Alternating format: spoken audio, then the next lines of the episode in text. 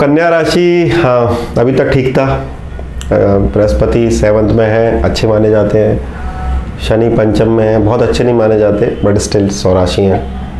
Now Saturn is moving to the six house which is consider good in the shastra तो आपको मेहनत करनी है, नई चीज़ें खोलनी है कंपटीशन को किल करना है, ये वो बट सैटन का पैटर्न है कि वो दौड़ा के देता है तो दौड़ने के लिए तैयार रहे राइट right? आपका हेल्थ का ख्याल रखना पड़ेगा आपको कन्या राशि।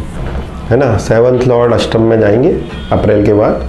तो अभी जनवरी, फरवरी, मार्च, अप्रैल तो अच्छा टाइम है, काफ़ी अच्छा टाइम है। बट कन्या राशि के लिए राहु ऑलरेडी अष्टम में और गुरु जाकर अष्टम में जो है वो राहु गुरु चांडाल योग बनाएँगे सो इलीगल काम नहीं करना चाहिए नंबर वन माता जी पर ध्यान देना चाहिए। प्रॉपर्टीज़ के जो मैटर है, वो बहुत ही ज़्यादा एक्साइटेड होकर शॉर्टकट लेकर कि आपको कोई बहुत सस्ता मिल रहा है, ये ले लूँ, वो ले लूँ, वो नहीं करना चाहिए। यू कैन बी चीटेड आपका घर छूटेगा कन्या राशि वालों का काफ़ी ज़्यादा संभावना है, क्योंकि शनि भी तीसरे में और फोर्थ लॉर्ड होकर गुरु अष्टम में चले गए और राहु से तो घर छूटेगा। But that is not a very happy